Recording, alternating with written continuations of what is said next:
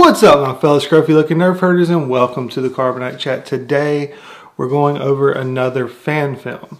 Now, I watched quite a few, uh, some of them not very good, but I found one that is, if you consider a mix of There Will Be Blood, the opening, that style, and basically kind of almost a silent film. Well, there Will Be Blood was a silent film for, I believe, first like 15 minutes and kind of mixed with like a, a, Rocky kind of training montage. This is what you get here with this fan film. Um, uh, before I get into spoilers, I, I, do suggest going and watch it. I think it's one of the most well-made fan films I've seen. Probably the best shot fan film I've seen. There was two shots where I was like, yeah, but outside of that, I mean, it was really, really well done. There's nothing extremely special. There's not like, you know, high level CGI or special effects going on. It's just a very well shot film. And for 90% of it, it's just one person in it, which is kind of where I get the There Will Be Blood kind of thing, uh, which I, I love. It's There Will Be Blood. It's one of my favorite movies. But it's it's very toned down. It's if you picture a movie, if you would have, you know, this is what we wanted kind of from Rey. Um, the the fan film's called Emergence. And so from this point on, I'm going to kind of spoil a little bit. It doesn't really spoil much. Um, but go watch it. It will be linked down below. But it's it's basically Ronda Rousey's Ronda Rousey's little sister, but it's a female character. And from the very beginning, one you, you don't know what happens. So it's kind of got a hint of Memento in it. Again, another great movie where she's piecing things together a little bit. You're piecing things together a little bit. Um, you're not sure exactly what happened and till the very end when it's slowly kind of pieced together. And it's really interesting because the way it's done is exactly what you would want or what we've wanted from Rey with her character.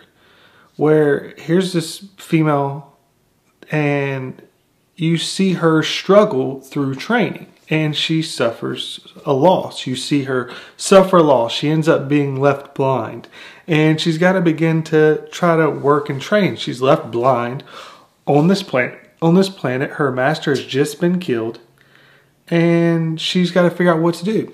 And as she's going through it, she begins to like, she goes to try to find some water and clean off her face. And she starts off just kind of crawling around everywhere and she starts to, you know, as she's drinking the water, she kind of reacts and she gets scared. And then it kind of gives her, she kind of flashes back to her master training her when she was very young, kind of helping her through the fear and how to deal with it. And the whole story is, is that it's her by herself, but using her connection to her master to allow her to continue to grow and train even though he's dead. And you see her making mistakes. You see her, you know, beginning to run, but then she stumbles and falls, you know, obviously being blind, and then her trying to work with her connection to the force. And each point is kind of mixed with information or teaching from her master. And this just would have been something so great to have with Rey. Um, you know, right now, Luke's uh, people talk about Luke trained her, but what did she learn? She didn't really learn anything. She, you know, she may have learned two little lessons, but those aren't lessons that go forward with you.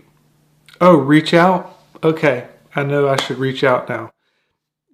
That that's it. I mean, she was really kind of already taught this by Maz Kanata, where you know Maz, you know, in her castle began to explain to her about this, and that's why she kind of had the same way she reacted when she was being trained or being uh, fighting Kylo, and Kylo had the reaction. But then the second one was, oh, the Jedi did bad. Oh, okay, so Jedi did bad. So don't try to do exactly like the Jedi did. What does that? How does that change things forward? How does? How can she adjust that information to then grow further when she's struggling with something else? Unlike some of the teaching we had with Luke and Yoda before. And so in this one, she's having to be seen train and struggle and grow.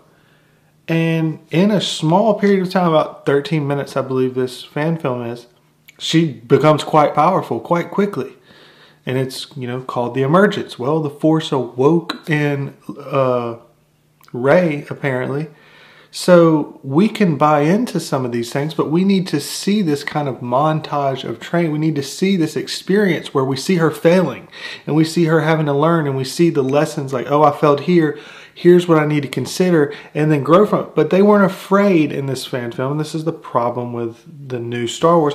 They weren't afraid to dirty up the female actress. She had a busted lip, she was bloody, she was dirty, she was falling around, she was running into things, she was falling on the ground, she was curled up in a ball crying.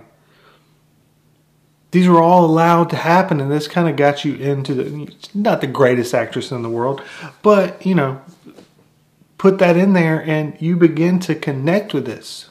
You begin to understand, you begin to, you know, have an emotional connection and empathize with the character. That then makes you cheer when they start to do well versus just being like, oh, here we go again. Oh, shocker. Let me guess she downloaded this information from someone as well. Like there's there's nothing to that. And I thought this did it really well. Um, you know, I mentioned in my last video about how they should have done the training with Luke and Rey. And I think this is an example of maybe what could have been done with, you know, say Luke died in episode 8, which he did, but say this, we're talking about if it was a good movie, and he dies, and Rey ends up actually getting her butt whooped in the in Last Jedi. Instead of just winning again because the force takes control of her lightsaber and moves it for her. Because that that's something that always happens to everyone. And then so she's lost.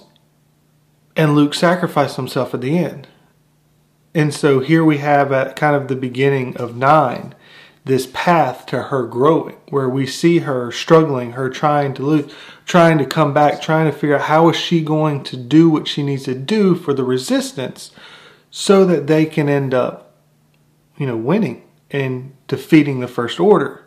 And it's then these struggles and failures and messing up while she goes off on her own to train that she then is remembering back to lessons that Luke taught her and at a certain point, that's when Luke can return as a Force Ghost. But this would just be so much better storytelling. You have one, them actually having a lesson and then that connection, because that's the thing you feel in this fan film the entire time, is the connection between her and her master. She loves her master. This was a very important mentoring relationship that's just completely missed on this. And this is another big flaw with The Last Jedi, is just they pass off the old cast and there's no respect paid to them at all. And I mean, with the new characters, what does Rey have? What can Rey look back and be like, oh man, I need to, you know, Luke was always kind of looking back about Obi Wan or looking back about Yoda and just having respect for them and what they had done and their knowledge and their information. I mean, you see it where Yoda pops up in episode 8. Luke's like, Master, there's a relationship there do you there's nothing there for Rey and Luke. There's nothing that kind of makes you feel that connection and that's such a waste. It's an absolute waste when you have a character that's longing to have someone. It's insane that that would have been what would have been done. If you want to, you know, pass on the Skywalkers because you're not going to have an actual Skywalker unless Ben ends up doing something. But why not make it like almost metaphorical, where Luke takes her in almost like a daughter, and they both get something they've always longed for because you had in that fantasy dream that he had in the novel that he was going to actually, you know, he dreamed of having a family. So okay, let's connect that then. Let's say that he's he, he regrets not being able to have a family. That he never that he focused on doing the Jedi stuff and he never ended up having a family. But here he sees his chance in a girl who wants a family, wants to feel connected, and they work together. And maybe you could even do it if you want to try to make it where like there's some issues. You could have done it like Luke kind of protected her a little too much. He didn't push her far enough because he saw her as a daughter. And that leads to then episode nine, where now she's got to deal with the stuff on her own. But she has these teachings and this connection, and she's struggling, and you see the sadness.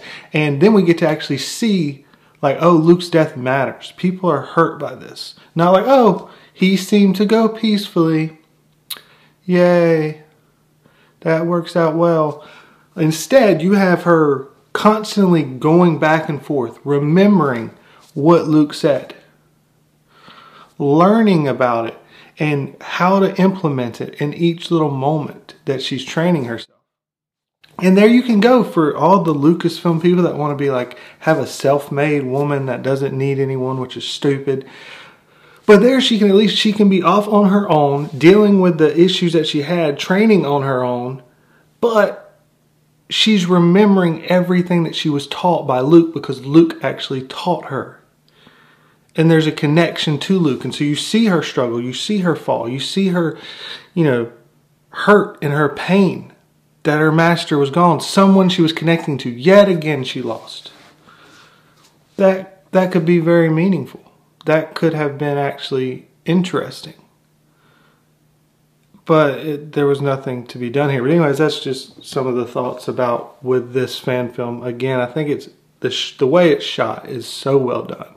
Um, it says it's in 4K, so if you had a 4K TV or 4K monitor, I'd probably watch it in that. But again, there's nothing special. It's just really, really well done. Like I would not be surprised if the director of photography or the cinematographer um, is actually someone that has worked on some some pretty pretty quality films because they definitely have skill. They definitely know what they're doing. They know, and of course the editing is in with that as well. The editing was all pretty spot on.